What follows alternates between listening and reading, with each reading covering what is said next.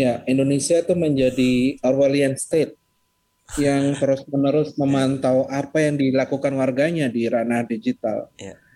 Kalau ada yang keliru langsung dikoreksi. Uh, lalu kalau ada yang salah sedikit langsung kemudian kan menghadapi tuntutan ya. Dan polisi bisa hadir sewaktu-waktu sekarang di ruang privat kita. Uh, padahal tanpa kehadiran polisi aja kita udah ngeri dengan ancaman undang-undang ITE. Apalagi dengan situasi sekarang polisi bisa hadir begitu saja dengan kirim DM ke kita gitu. Polisi virtual itu. Ya, dengan virtual tadi ya virtual alert ya, polisi virtual.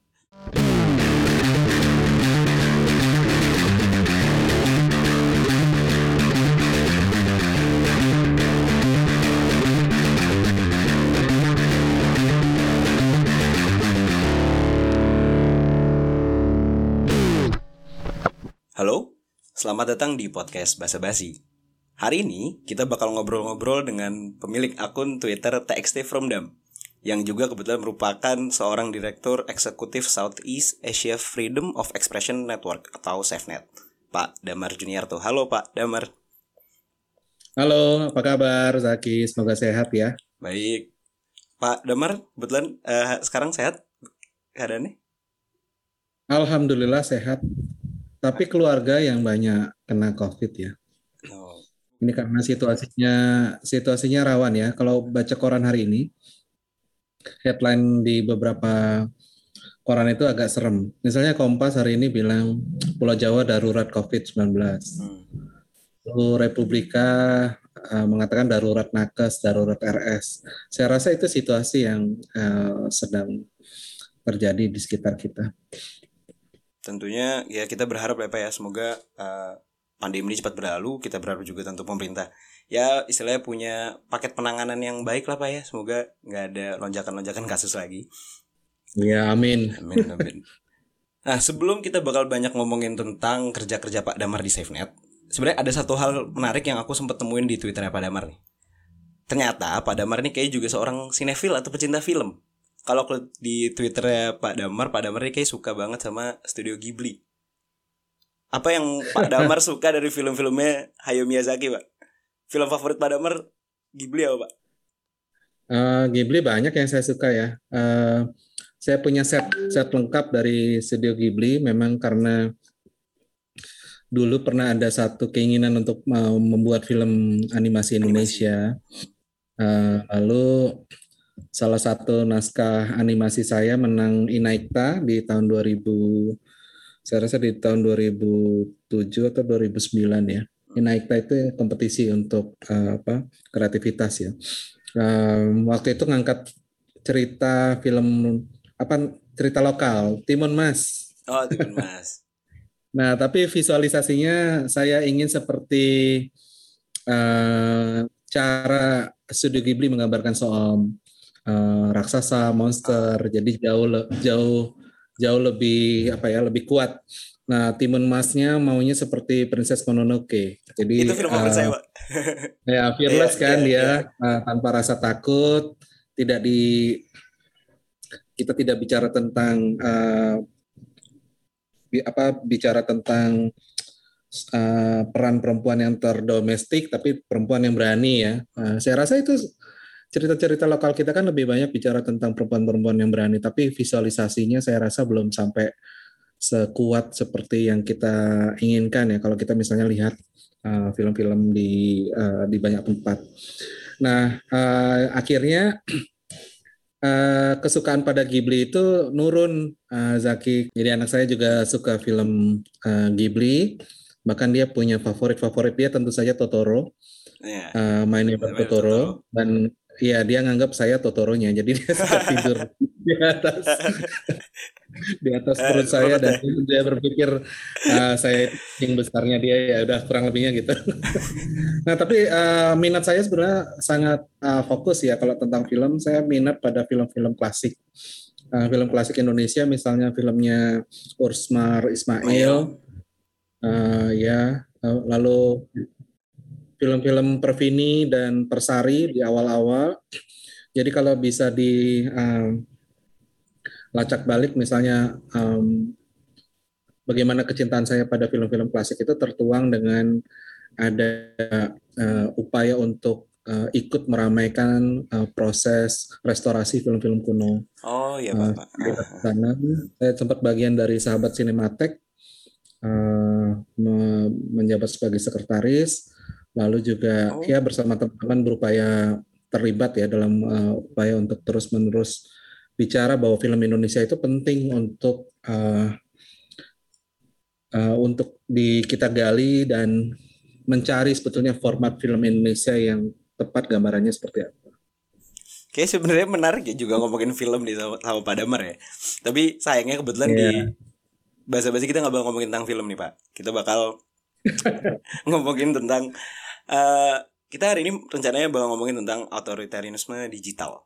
Sesuatu yang merupakan oh, concern dari SafeNet gitu Pak. Nah, yeah, boleh betul. ceritain nggak Pak tentang SafeNet? Apa yang sejauh ini dikerjakan oleh SafeNet semenjak pertama kali berdiri di tahun 2013? Ya, terima kasih Zaki. Uh, kalau teman-teman mungkin terbatas ya tahu tentang SafeNet, um, mungkin karena memang ini organisasinya cukup baru, saya katakan baru karena kami baru 8 tahun, tepatnya nanti tanggal 27 Juni itu kami akan swindu. Uh, oh. Dibentuk pertama kali di tahun 2013, tiga bulan sebelum Forum Tata Kelola Internet Dunia atau Internet Governance Forum. Uh, kenapa kami um, membuat itu sebelum Internet Governance Forum? Karena waktu itu ada kebutuhan kita menyuarakan situasi di Asia Tenggara, terutama di Indonesia, yang representasi atau uh, suaranya itu tidak tidak tergaul dalam Internet Governance Forum. Jadi kalau forum tata kelola internet dunia itu lebih banyak bicara tentang Amerika atau Eropa atau mungkin yang paling uh, paling jauh ya hanya uh, uh, apa Korea gitu. Ya. Jadi tidak atau Cina gitu bareng barangkali ya. Dan waktu itu um, suara apa yang terjadi di Asia Tenggara itu nggak ada nggak ada gaungnya.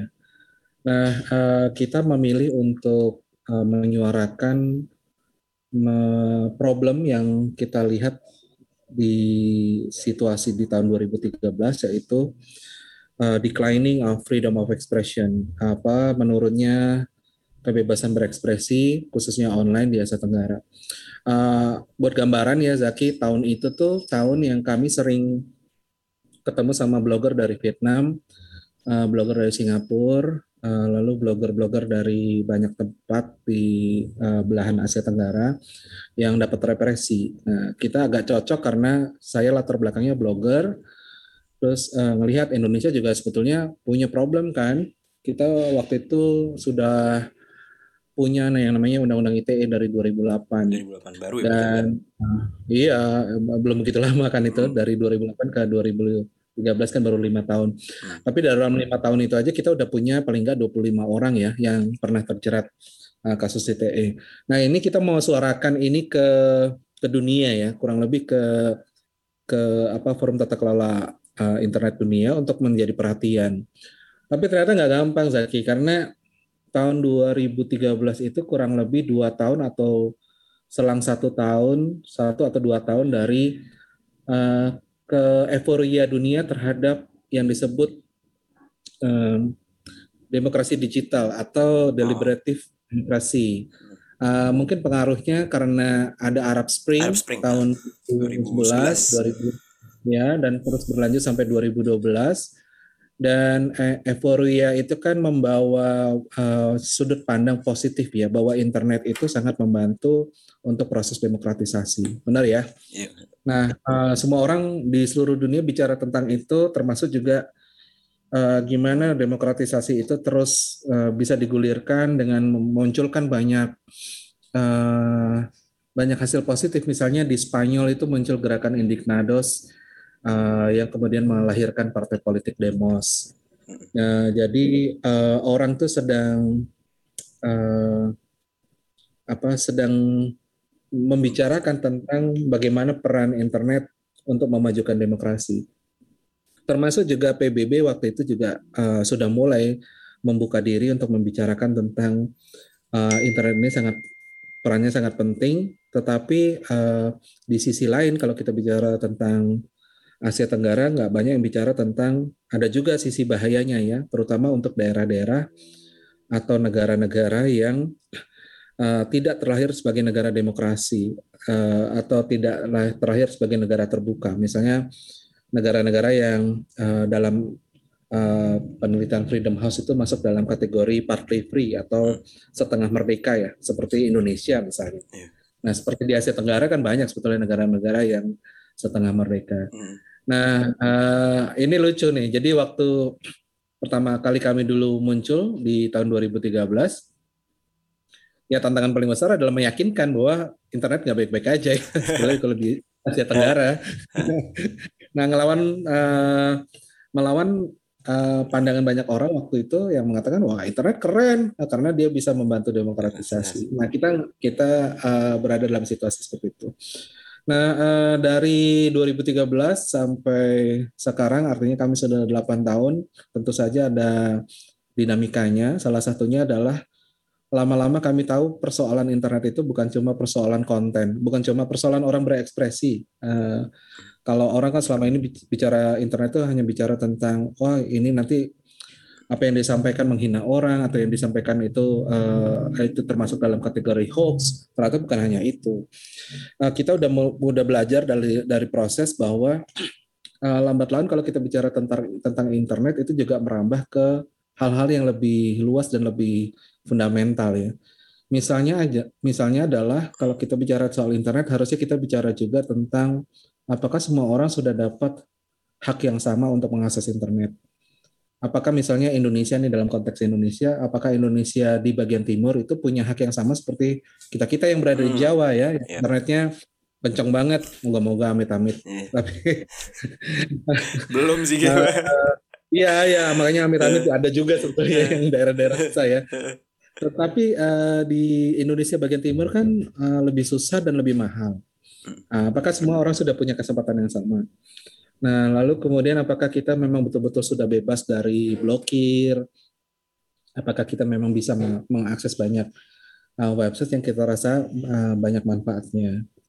Lalu juga apakah misalnya Indonesia tuh bebas dari praktek uh, penggunaan teknologi untuk membatasi seperti kill width, kill switch gitu atau bandwidth throttling, uh, internetnya dicekek atau internetnya dimatikan kan ternyata kita punya pengalaman yang uh, ternyata penuh tantangan juga ya dalam hal akses lalu yang uh, selain itu adalah tentang apakah kita merasa saat menggunakan internet itu merasa aman nah ini kayaknya obrolan hari ini ya uh, kita udah mulai bicara ini sekarang tentang aman nggak ya kalau kita uh, apa uh, rajin-rajin nge-tweet gitu. Iya betul. Uh, aman nggak kalau kita berkomunikasi dengan aplikasi percakapan yang yang populer gitu ya. Atau uh, kita justru berhadapan dalam situasi yang bertolak belakang.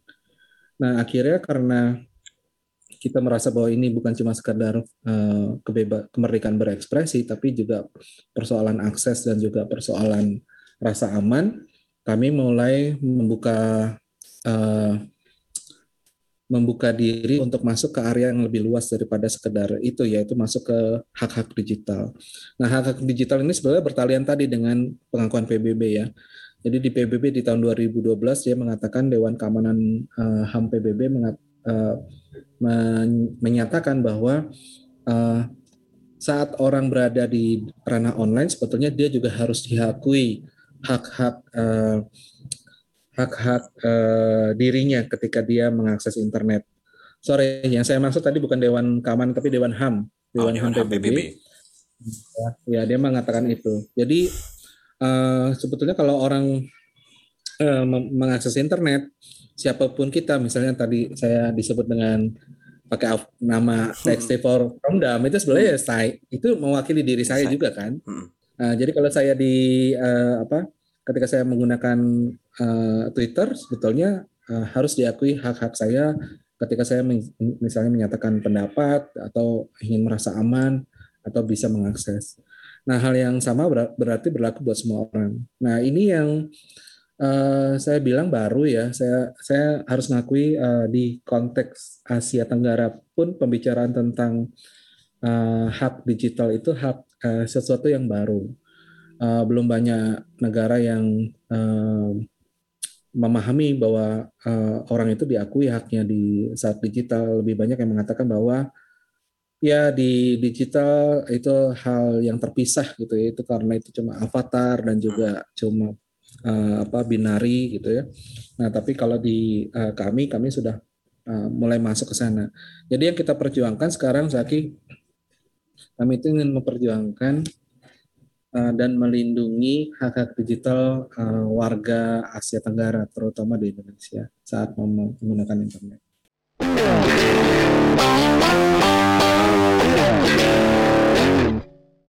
Pengakuan HAM gitu ya, dan termasuk dalamnya hak digital itu kan sebenarnya salah satu esensi ya Pak dari demokrasi gitu. Dan kita tahu juga kalau musuh besar demokrasi itu ya otoritarianisme gitu.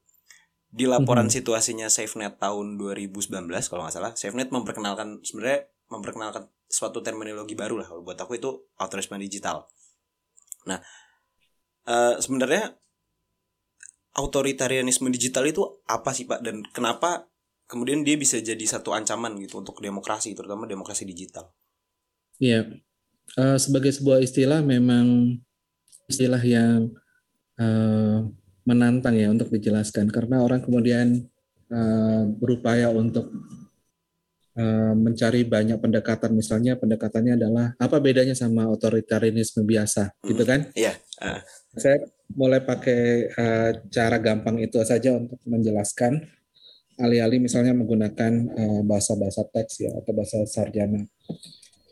Nah, uh, uh, tarik menarik uh, ruang digital sebagai ruang de demokrasi kan tadi saya sempat katakan ya di awal bahwa pencipta internet juga um, beranggapan internet itu harusnya menjadi marketplace of ideas atau tukar menukar gagasan.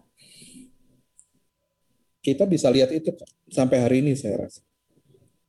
Jadi dipandang sebagai sebuah gagasan yang yang egaliter ya, di mana presiden dan juga uh, warga negara bisa sama-sama di satu platform dan saling uh, berdialog. Uh, kita punya gambaran itu paling tidak di periode-periode yang lama ketika presiden di Indonesia uh, menggunakan Twitter sebagai platform dan kita bisa istilahnya kita bisa berkomunikasi. Iya, uh, bertukar-tukar gagasan kan. Tapi uh, saya rasa uh, ada yang berubah. Yang perubahan itu uh, cukup penting untuk dilihat sebagai sebuah uh, sebuah pemikiran bahwa lanskapnya ini sudah nggak lagi sama seperti dulu di awal-awal.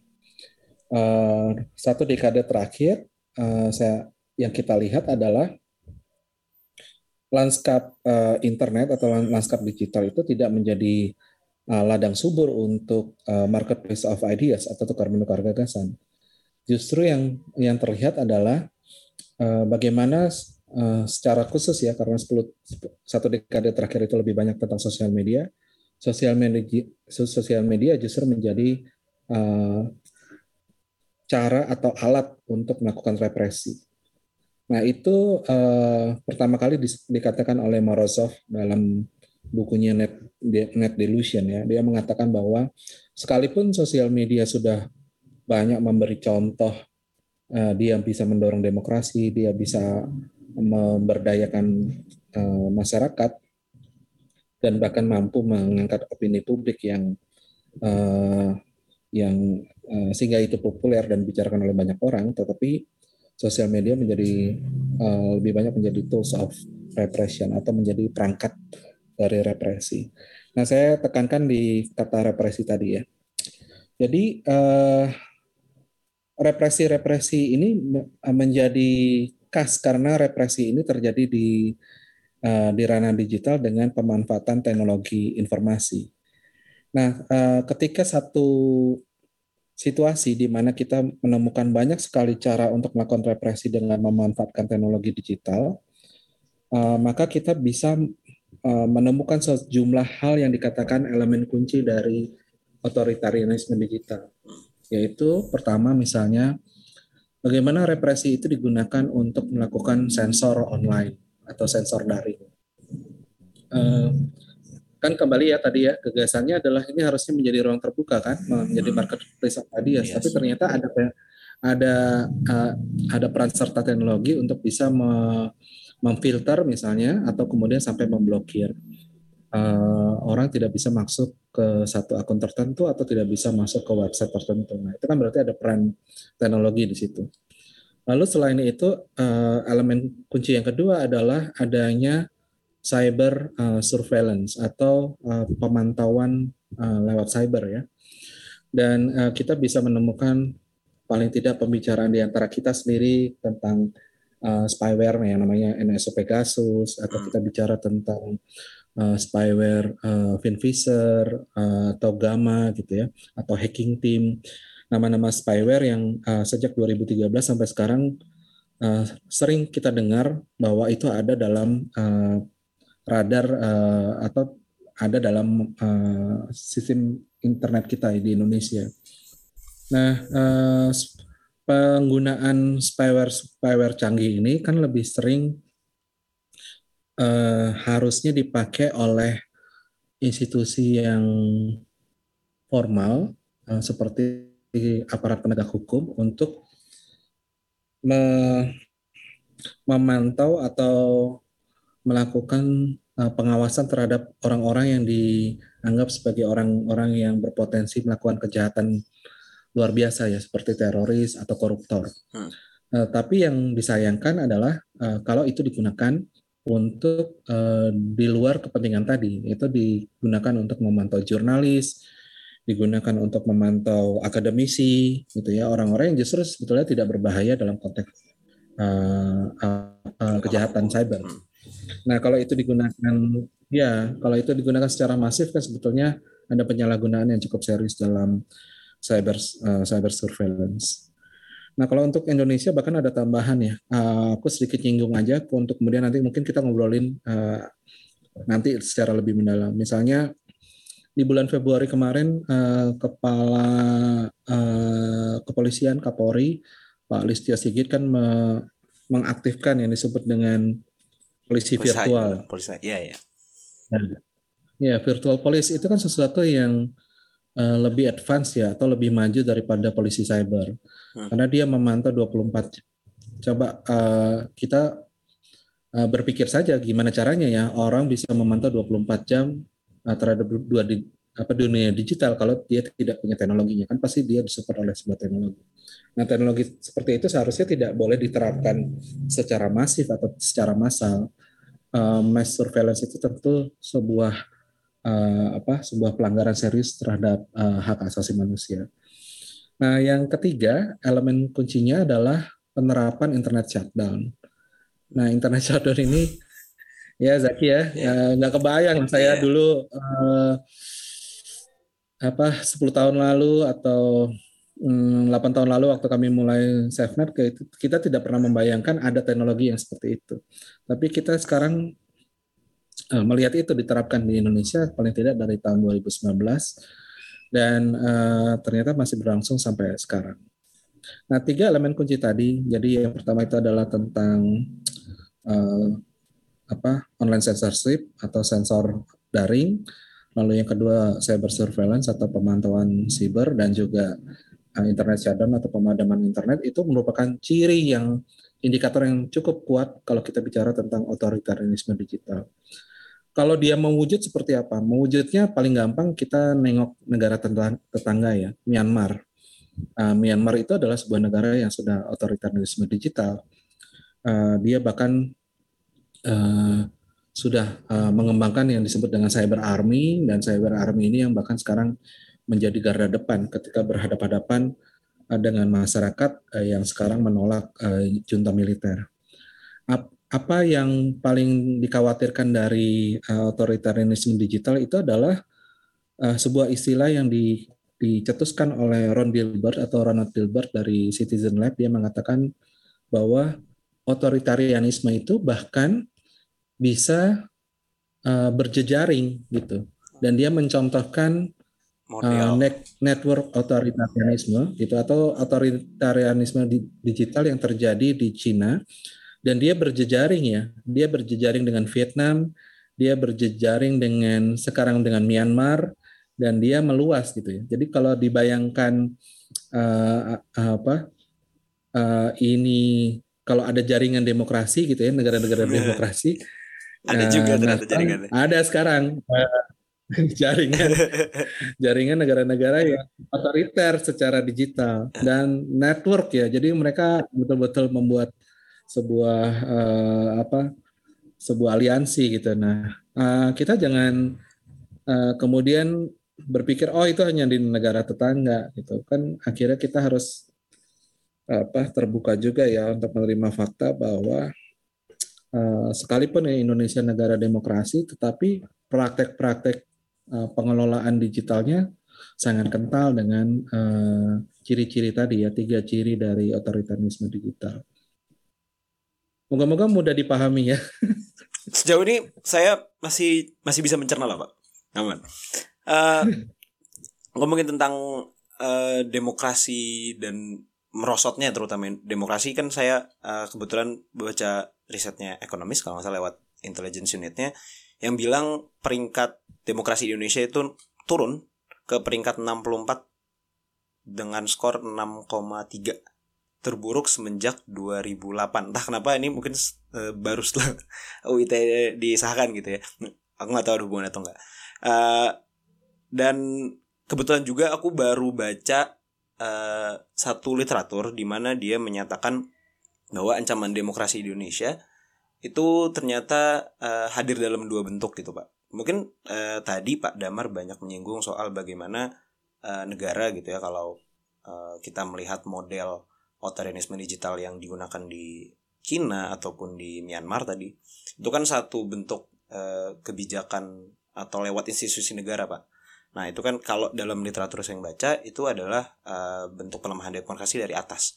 Tapi ada juga satu penyebutan yang buat saya unik cukup baru juga tapi itu uh, sebenarnya kita jumpai gitu pas hari-hari itu pelemahan demokrasi dari bawah atau sesama warga negara itu saling menggebuk lah pak gitu. Uh, di literatur disebutkan bahwa defamation laws atau pasal pencemaran nama baik itu termasuk gitu dalam satu instrumen atau salah satu alat yang digunakan sesama warga negara untuk uh, memperlemah uh, warga negara lain dan kita tahu pasal pencemaran nama baik itu belakangan banyak disinggung sebagai salah satu pasal yang bermasalah di UU ITE. Sebagai salah satu orang yang aku tahu itu sangat vokal untuk merevisi UU ITE memang sebenarnya uh, permasalahan yang ada di UU ITE itu apa apa aja sih Pak? Memang apakah hanya itu di pencemaran nama baik saja atau sebenarnya masih banyak pasal-pasal yang lain? Oke, uh, menarik ya bahwa uh, kita bicara dengan uh, data ya, uh, dan data uh, The Economist Intelligence Unit kan sebetulnya diperkuat oleh banyak data lain. Hmm.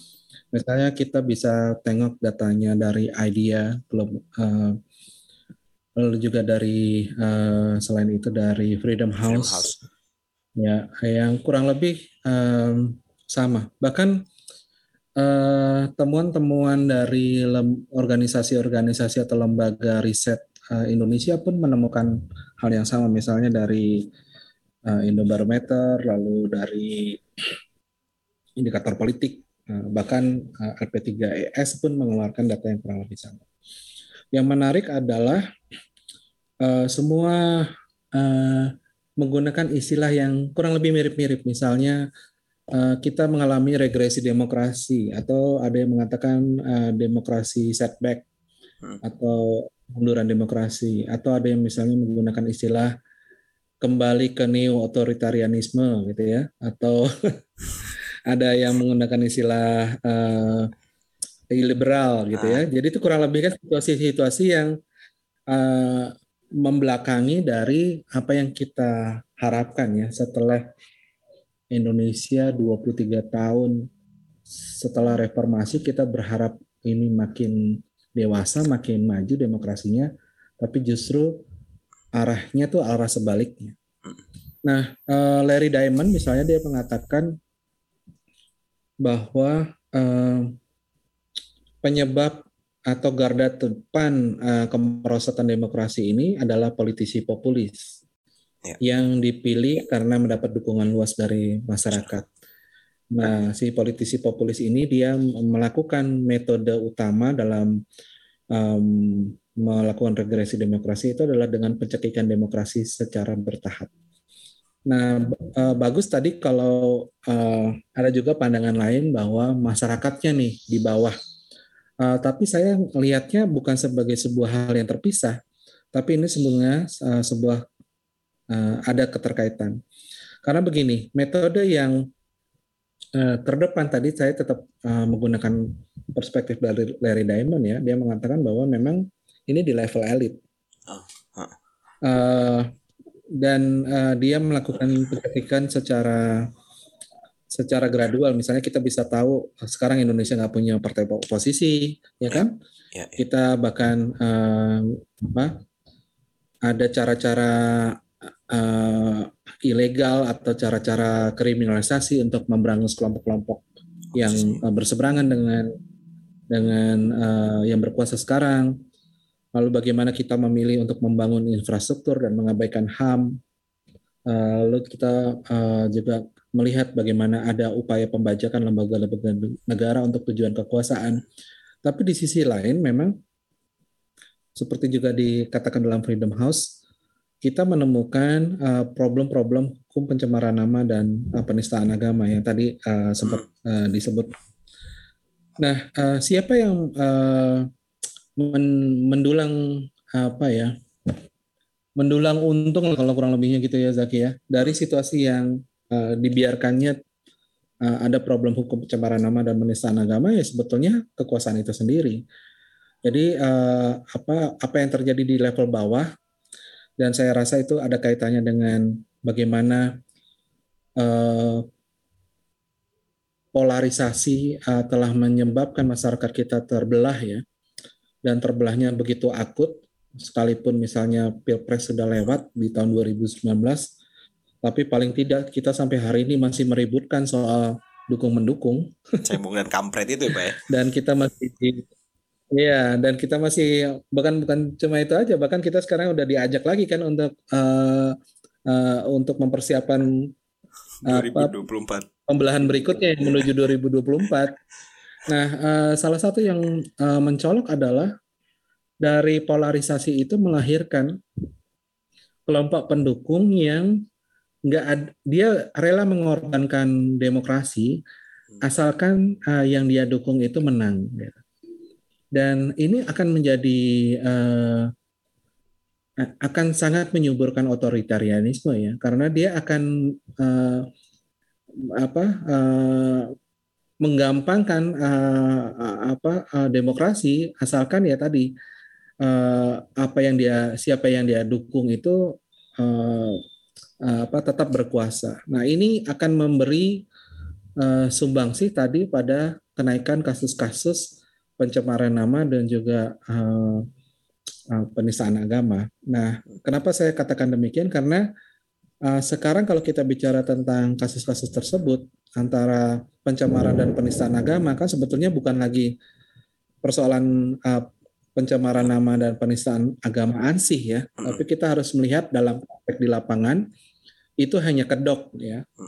Uh, yang terjadi adalah pasal-pasal uh, tersebut digunakan terutama yang ada dalam Undang-Undang ITE digunakan uh, dan disalahgunakan karena dia me, menyelewengkan uh, makna pencemaran nama menjadi upaya untuk menangkapi mereka yang kritis atau men, me, memberangus eh, pendapat-pendapat uh, yang berseberangan dengan pendapat orang yang berkuasa.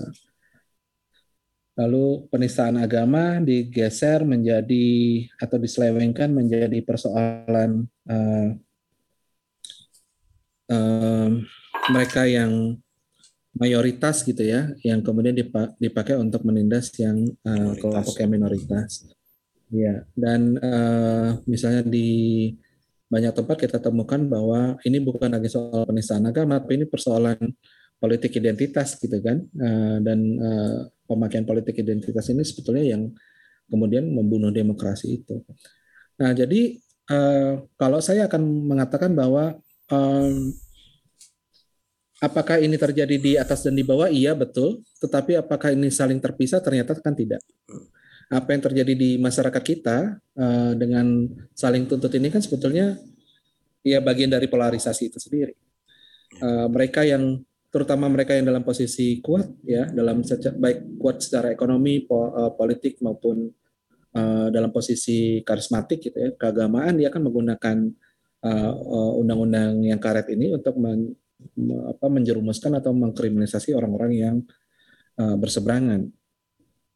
Lalu yang uh, kedua, apakah uh, ini ada kaitannya dengan uh, apa uh, pembiaran terhadap undang-undang ini ya saya melihat itu ya. Uh, bahkan saya hampir pasti mengatakan bahwa hampir pasti saya mengatakan bahwa apa yang uh, kita lihat hari-hari ini dengan keengganan pemerintah untuk merevisi undang-undang ITE ya kurang lebih sebetulnya adalah bagian dari untuk menjamin status quo ya. Uh, dan uh, uh, uh, kalau kita bicara belakangan ini kan bahkan kita bisa melihat bagaimana eh, pasal-pasal uh, yang tadinya sudah uh, wafat ya di, dibunuh oleh MK ya dihidupkan kembali jadi pasal zombie ya misalnya pasal penghinaan presiden gitu tiba-tiba muncul kembali uh, di dalam KUHP uh, lalu yep, yep. ada pasal-pasal lain yang uh, juga muncul di dalam undang-undang uh, lain yang sangat berbahaya. Nah, uh, saya uh, akan mengatakan dengan cukup singkat bahwa apa sih sebetulnya yang sedang kita hadapi sekarang? Satunya adalah bagaimana undang-undang atau hukum-hukum ini kemudian uh, tidak tidak lagi hadir sebagai perangkat yang bisa melindungi masyarakat, tapi lebih banyak dipakai untuk melindungi kekuasaan. Nah, saya rasa itu yang berbahaya ya, karena kita punya sejarah yang cukup kuat waktu zaman dulu kita punya undang-undang represif. Uh, nah kita uh, dan undang-undang subversif gitu ya. Nah ini kita punya lagi nih tentang pasal makar lalu pasal uh, apa pencemaran nama penghinaan presiden. Dan sayang banget ya artinya semua upaya yang dilakukan yang pernah dilakukan uh, di 20 tahun lalu itu kan jadi sia-sia. ya sia-sia gitu loh. Baik, Pak. Tadi Bapak sempat mention tentang uh, revisi UTE dan revisi UTE ini kan uh, sempat hangat lah ya di awal tahun 2021 ini. Kebetulan kalau aku baca laporan situasinya iya. SafeNet tahun 2020 itu ternyata uh, terjadi pemindanaan paling banyak sebanyak 84 kasus beda sedikit banget sama yeah. di tahun 2016 yang berjumlah 83 83 kasus. Uniknya tahun 2016 itu kan ada revisi ya Pak buat UITE. Jadi sebenarnya kita tuh perlu yeah. bisa optimis nggak sih Pak dengan wacana yang revisi UITE sekarang atau sebenarnya uh, ya kita apa disappointed but no surprise lah kalau nanti hasilnya kemudian ya seperti terulang di tahun 2016 gitu. Ya, uh, di 2016 itu ada konteks yang saya rasa penting ya. Uh, konteksnya adalah bahwa desakan revisi itu hadir dari kelompok masyarakat sipil. Hmm. Jadi buah kecerewetan saya dan teman-teman.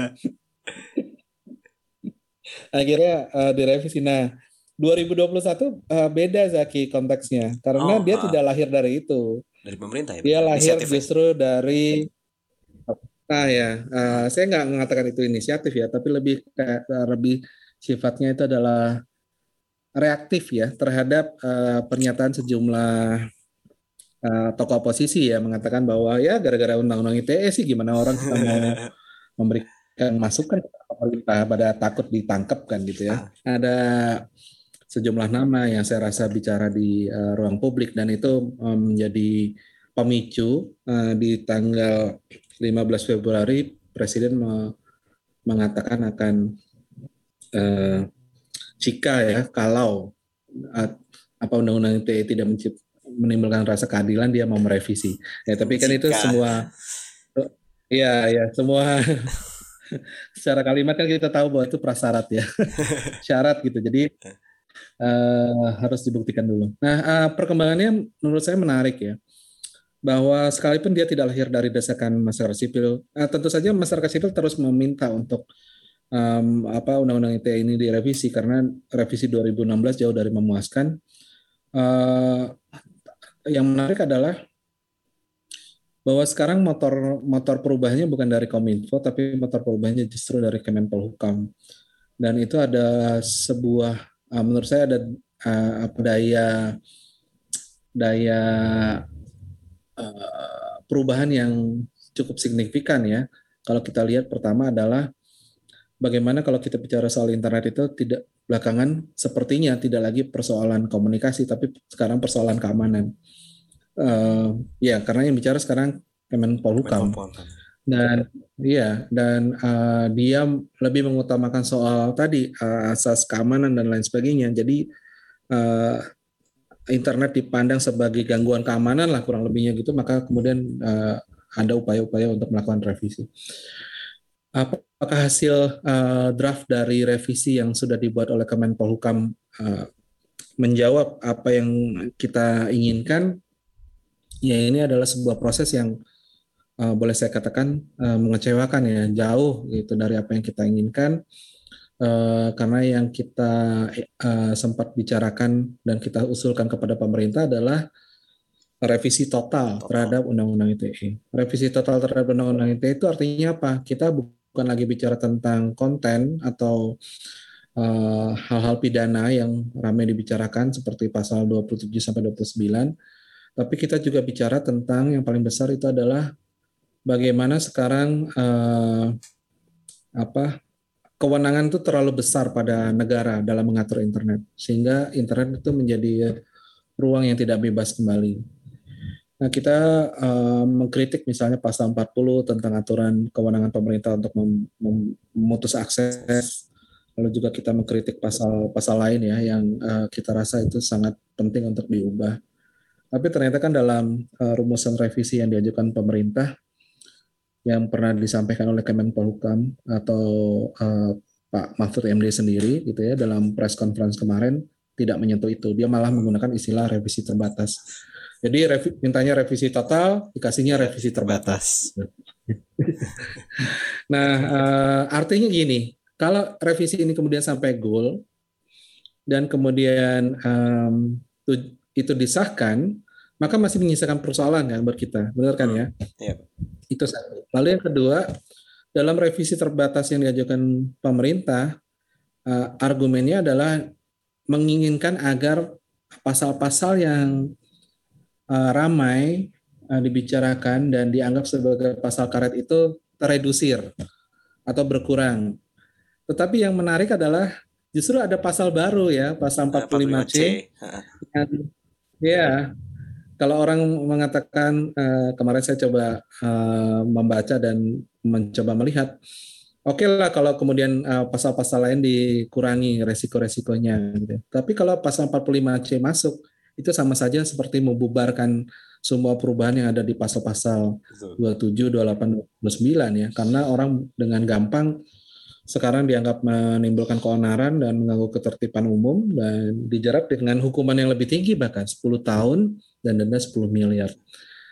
Ya gimana kita mau bicara soal perbaikan kalau begitu namanya ya. Itu kan jadi uh, bertolak belakang sekali. Uh, apakah ini situasinya seperti 2016 ya kurang lebih mirip-mirip ya. Kita sempat di uh, apa kelompok masyarakat sipil sempat kecelek gitu ya. Uh, kita minta perubahan revisi waktu itu dengan mencabut pasal, tapi ternyata pasalnya nggak dicabut, yang diubah cuma dikasih penjelasan. Nah sekarang kita minta revisi total, dikasihnya revisi terbatas, plus ditambahin pasal karet iya. satu lagi. Jadi gimana gimana karetnya mau hilang kalau karetnya ditambahin dan tambah pedas gitu kan? Iya. ya ini tapi ini ini tantangan Zaki. Uh, saya bilang uh, kenapa ini tantangan karena ini kan kita tahu eh, undang-undang uh, atau pembuatan hukum itu proses politik ya. Yep. Uh, dan uh, kita situasinya juga nggak sama seperti di 2016 karena sekarang di 2021 konsolidasi kekuatan negara state itu sangat sangat berbeda sekali, sangat powerful ya dengan tidak adanya oposisi, dengan tidak adanya kelompok-kelompok yang berani untuk menyuarakan perubahan itu pasti jadi uh, challenge besar sekali buat buat kita buat uh, kita semua yang yang menginginkan adanya penghapusan pasal-pasal karet dalam undang-undang ITE dan perbaikan perbaikan-perbaikan pasal di dalam undang-undang ITE agar lebih mengakomodir uh, demokrasi. Baik Pak. Selain UITE gitu ya Pak, di laporan situasinya SafeNet tahun 2020 tuh aku baca lagi ada satu produk hukum, tapi ini bukan undang-undang, tapi ini uh, permen sifatnya. Permen Kominfo 5 tahun nomor 5 tahun 2020 yang mengatur tentang penyelenggaraan sistem elektronik lingkup privat. Nah, eh, laporan SafeNet bilang bahwa ini juga jadi ancaman gitu untuk kebebasan berekspresi di eh, Indonesia dan aku rasa sejauh ini sebenarnya pemberitaan soal Permenkominfo ini belum eh, sedemikian masif berbeda dengan UITE gitu. Sebenarnya ancamannya itu lahir dari mana sih, Pak? Kalau Permen Permenkominfo ini? Kalau bicara tentang Permen Kominfo, sebetulnya dia aturan turunan dari Undang-Undang ITE. Jadi secara spesifik dia turunan dari pasal 40 Undang-Undang ITE. Pasal yang sama yang kita minta untuk direvisi, gitu ya. Hmm. Nah, karena uh, karena dia tidak apa uh, tidak di tidak diutak-utik. Nah, ini yang kita khawatirkan. Berarti uh, produk-produk hukum turunannya itu PP nomor peraturan pemerintah nomor 71 tahun 2019 dan juga Permen Kominfo nomor 5 tahun 2020 kelihatannya juga akan tetap sama seperti yang sekarang. Nah, apa permasalahan dari um, Permen Kominfo nomor 5 ya dan kenapa ini tidak ramai? Pertama, uh, saya akan jawab uh, apa yang menjadi persoalan. Persoalan yang paling besar sebetulnya dari uh, keberadaan Permen Kominfo nomor 5 ini adalah uh, bahwa pengaturan uh, internet itu menjadi sangat birokratis dan administratif sekali. Dengan adanya Permen Kominfo nomor 5 ini mengharuskan semua layanan uh, operator internet itu harus uh, mendaftar di Kominfo. Ya. Kita tahu ya rezim perizinan itu kan salah satu cara juga untuk me mengatur uh, dan juga bisa membatasi. Uh, dulu kalau di zaman uh, Orde Baru kita punya siup, siup. atau surat izin buat media ya, penerbitan ya, ya media ya. Nah sekarang dengan rezim pendaftaran seperti ini berpotensi yang kurang lebih sama karena yang tidak mendaftar dia tidak boleh beroperasi dan uh, kalau dia apa uh, mendaftar maka dia harus mengikuti sejumlah uh, prasyarat ya yang di dalamnya uh, ternyata prasyarat-prasyarat itu sangat sangat uh, membebani dan saya rasa ada banyak pertanyaan tentang prasyarat-prasyarat yang digunakan. Semisal ada prasyarat tentang hmm, kalau uh, ada satu konten yang uh, di, dianggap sebagai uh, konten yang dilarang, maka dia harus diturunkan dalam waktu 24 jam atau misalnya itu terkait dengan uh, hal yang sangat darurat, maka dia harus diturunkan 4 jam sejak mendapat peringatan dari Kominfo. Nah, itu kan sesuatu yang uh, menimbulkan banyak uh, keresahan. Yang pertama adalah yang dianggap sebagai um, konten yang dilarang itulah yang masih kita persoalkan kan. Uh, misalnya uh, kita belum selesai nih pembahasan tentang konten yang dianggap hoax ya. Uh, apa prasyaratnya, apa batasannya ketika itu dikatakan hoax? Apakah batasan yang ditetapkan oleh Kominfo itu dapat dipakai sebagai rujukan bahwa itu benar-benar sesuatu yang sifatnya hoax atau bukan? mengingat Kominfo sering sering kali hmm. melakukan kesalahan yeah. dalam identifikasi hoax. informasi yang dianggap sebagai hoax ya. Ambil contoh misalnya dulu ada dalam masa pandemi ini kan sempat rame ya bahwa obat salah satu obat untuk uh, apa COVID-19 sempat dibicarakan itu adalah obat, uh, yang dari perbuatan dari kimia farma itu. Oh ya. Uh, ya uh, dikatakan um, pertama kali oleh Kominfo bahwa itu adalah hoax, jangan dipercaya. Tapi dua hari kemudian Presiden Jokowi malah mengatakan bahwa itu obat untuk COVID-19 dan kemudian berubah yang tadinya disebut sebagai hoax jadi tidak hoax lagi gitu ya dan itu kan jadi sesuatu yang uh, membingungkan ya sebenarnya uh, apa sih batasan hoax dan tidak hoax kalau kemudian kita serahkan pada Kominfo Kominfo dianggap uh, bukan lembaga yang cukup kredibel untuk bisa mengatakan sesuatu itu hoax atau enggak.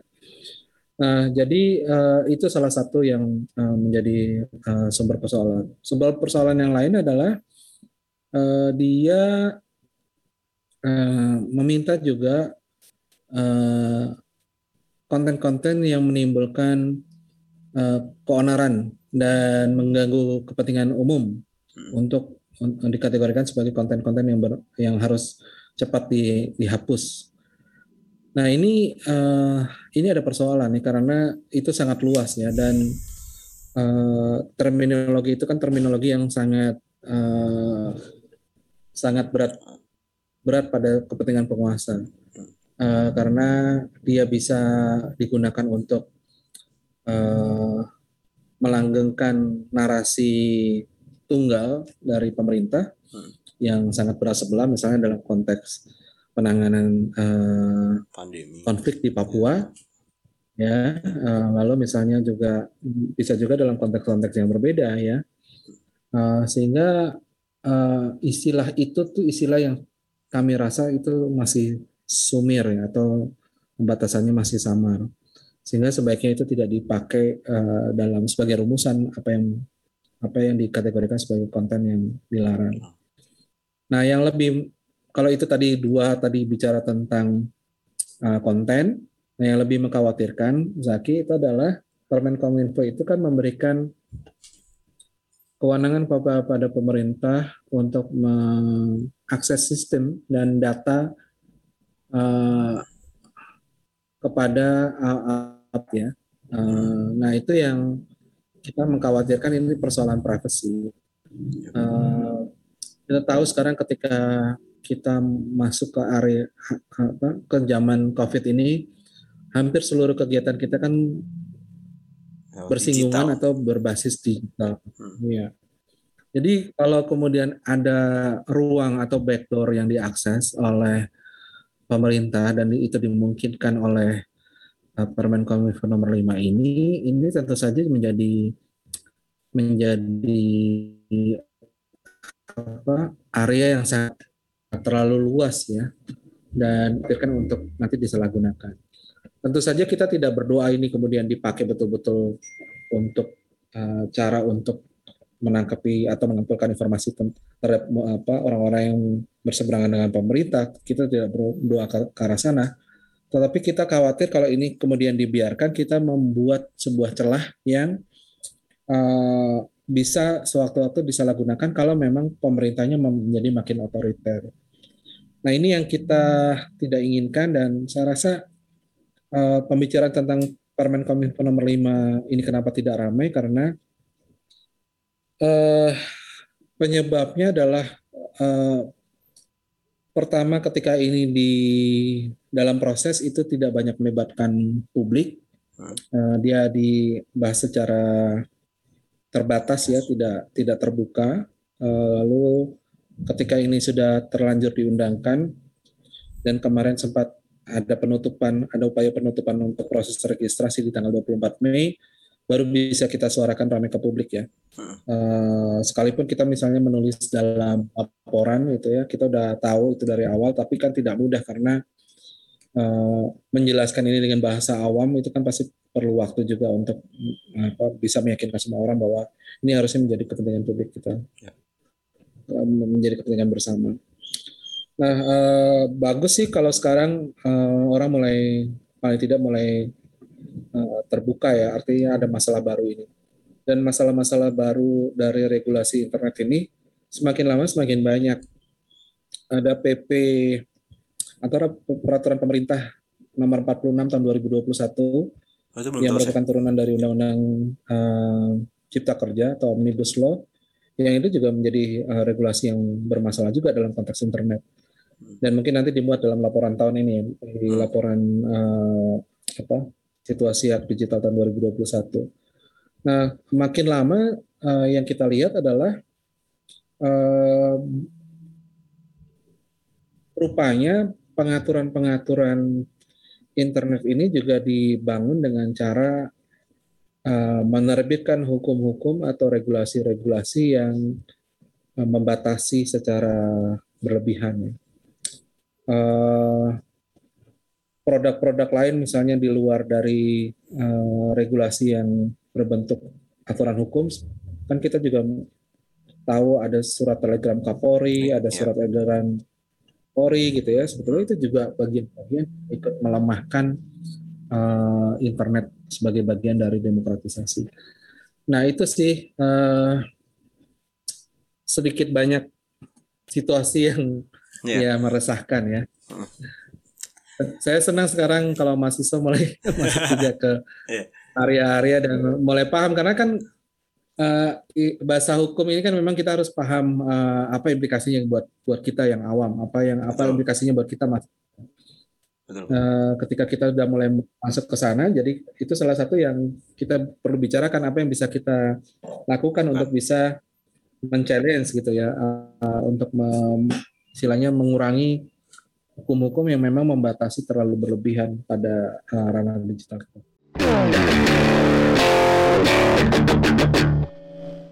Jadi percakapan yang buat aku pribadi sangat-sangat insightful gitu ya. Terima kasih banyak Pak Damar. Uh, tapi sayangnya kita juga harus berkompromi gitu ya dengan waktu. Jadi mungkin ini satu pertanyaan terakhir dari aku gitu ya. Mungkin uh, aku sedikit cerita juga karena ini sebenarnya keresahanku juga gitu sebenarnya semakin tadi aku ngobrol sama uh, Pak Damar soal kebebasan digital terus hak hak digital kita uh, ditambah pembacaan aku di uh, berita atau media-media gitu. Sebenarnya itu bawa aku ke satu kesimpulan yang sebenarnya cukup pesimistis gitu. Uh, aku membayangkan kalau kita nih uh, apa ya mungkin Indonesia gitu semakin dekat dengan apa ya mungkin bahasa fiksinya itu dystopian world dunia distopia di mana kalau aku inget-inget sih kayak mirip sama salah satu novel yang pernah aku baca pas SMA 1984 George Orwell. Ya. Sebenarnya kan ya kita punya gitu ya Pak uh, history bagaimana negara itu bisa memonopoli kekuatan kata gitu dulu zaman dulu kan seingat saya ada Kementerian Penerangan itu ya Pak tapi kan kita sekarang sudah tidak berjumpa dengan itu lagi uh, tapi kita ya dengan adanya dunia digital gitu kita berhadapan dengan uh, lanskap yang berbeda lagi gitu. Uh, simpelnya kalau aku bilang ketakutan untuk mengkritik atau ketakutan untuk menjadikan internet sebagai ruang untuk bertukar gagasan antara masyarakat dan pemerintahnya itu kan aku merasa semakin semakin lama semakin tergerus gitu. Contohnya paling sederhana adalah ketika ada satu hal yang sebenarnya bisa dikomentarin teman-temanku beberapa kali suka ngomong uh, mau komen tapi takut UITE gitu. Dan itu kan sebenarnya kalau menurutku ya satu ketakutan gitu.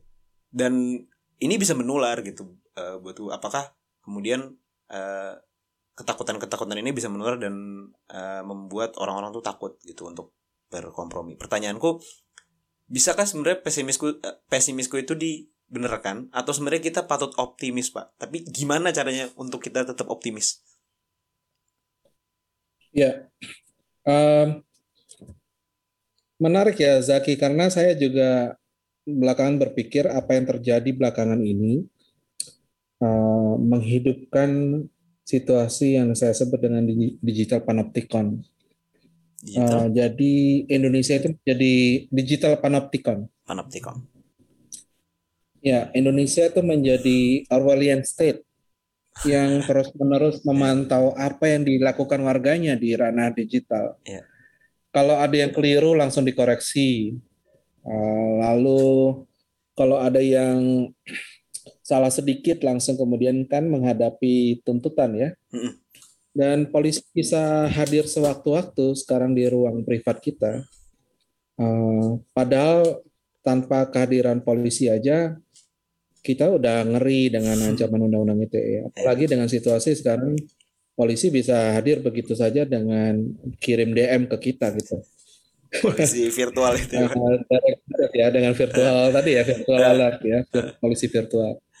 Nah, uh, apakah kemudian kita kemudian harus hidup dengan ketakutan? Saya just, saya justru menganggap bukan di situ poinnya. Poinnya adalah kita akan hidup dengan ketakutan kalau kita tidak tahu apa yang kita hadapi. Tapi dengan tahu apa yang kita hadapi, justru kita bisa membuat strategi dan siasat. Uh, ini salah satu poin penting ya bahwa kita belajar betul dengan dunia digital ini dan pengaturannya untuk tahu bahwa ada banyak jalan untuk bisa uh, pertama bagaimana mensiasati situasi, lalu kemudian berstrategi uh, sama-sama untuk bisa keluar dari uh, jebakan ini ya ini kan kalau terus-menerus dibiarkan ya tadi yang saya katakan kita semakin lama semakin dekat dengan otoritarianisme digital. Laporan kita kan kemarin mengatakan bahwa sekarang kita udah siaga dua. Yep. Itu artinya apa ya? Jangan sampai kemudian sampai memburuk jadi siaga tiga dan betul-betul mewujud menjadi negara otoriter.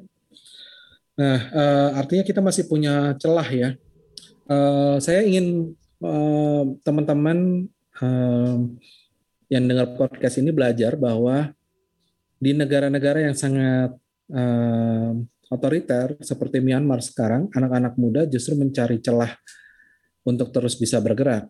Nah, kita penting untuk belajar dari mereka untuk tahu bagaimana caranya. Misalnya adalah mereka sekarang belajar uh, bahwa internet itu uh, yang yang bisa melawan dari upaya untuk me, apa upaya untuk memberangus ini adalah melakukan de, belajar tentang desentralisasi. Desentralisasi itu adalah kita tidak tergantung pada uh, satu penyedia internet ya. Jadi kita bisa belajar untuk uh, uh, berkomunikasi bahkan lewat jalur-jalur yang tidak tidak tersentralisasi karena semakin tersentralisasi semakin semakin mudah untuk dipantau.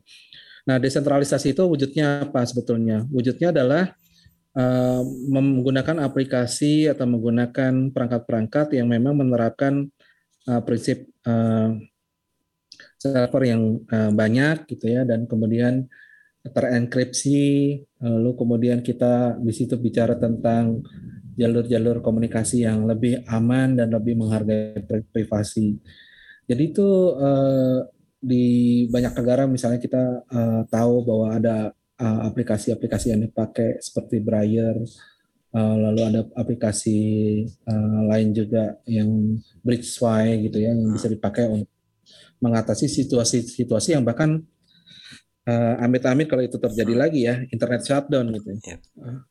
Tanpa internet gimana kita berkomunikasi ternyata kan masih ada jalan.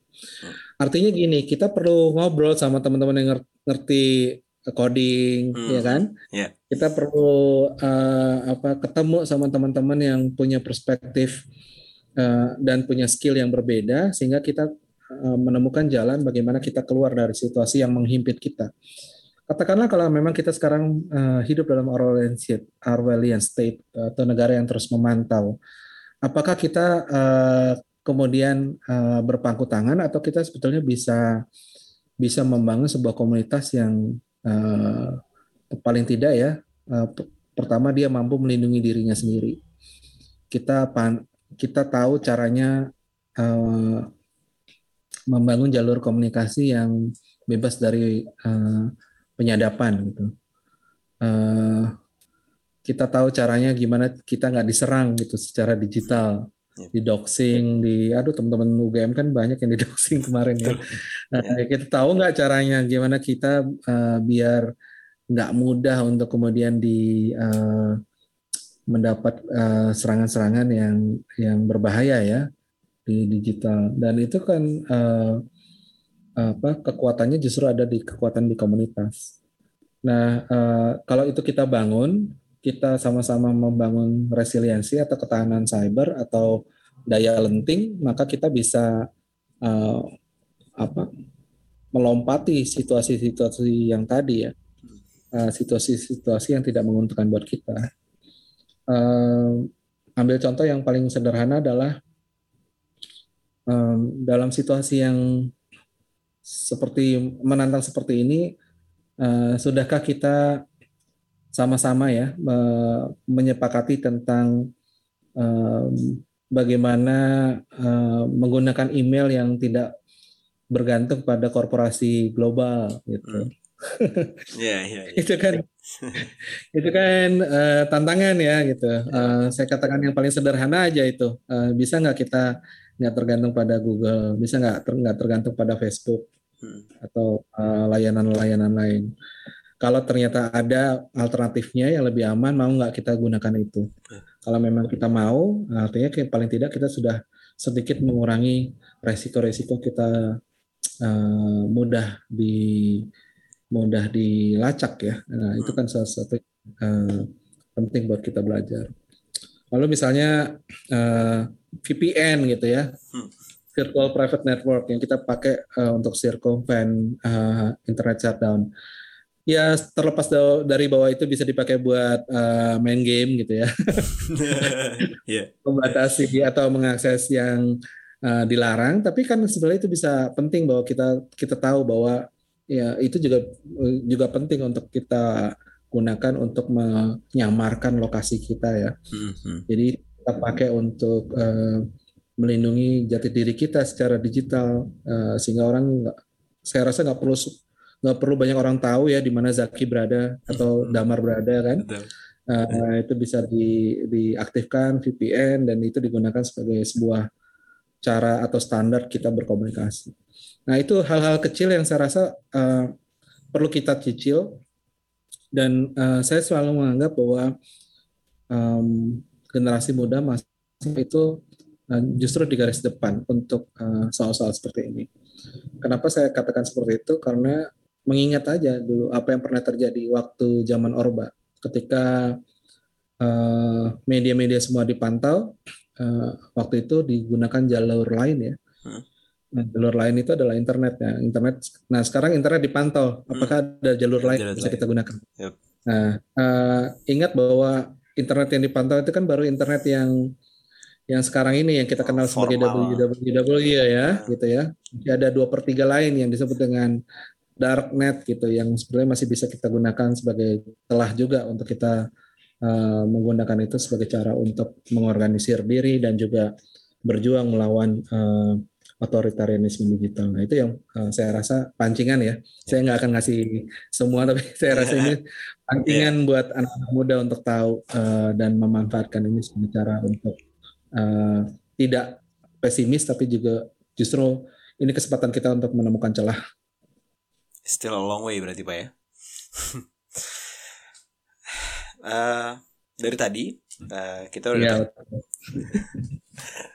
dari tadi kita udah dapat banyak banget nih pencerahan dari Pak Damar soal bahaya-bahaya otorisme digital dan bagaimana sebenarnya hak-hak digital kita itu penting untuk kemudian kita jaga. Semoga teman-teman mendapatkan pencerahan dari obrolan aku hari ini bersama Pak Damar Juniarto. Sekali lagi, aku ingin berterima kasih banyak untuk Pak Damar sudah mau menyempatkan waktu dan sharing di podcast Basa Basi, Pak. Terima kasih banyak Pak Damar Juniarto. Sama-sama Zaki dan uh, salam juga buat teman-teman. Terima kasih, Pak.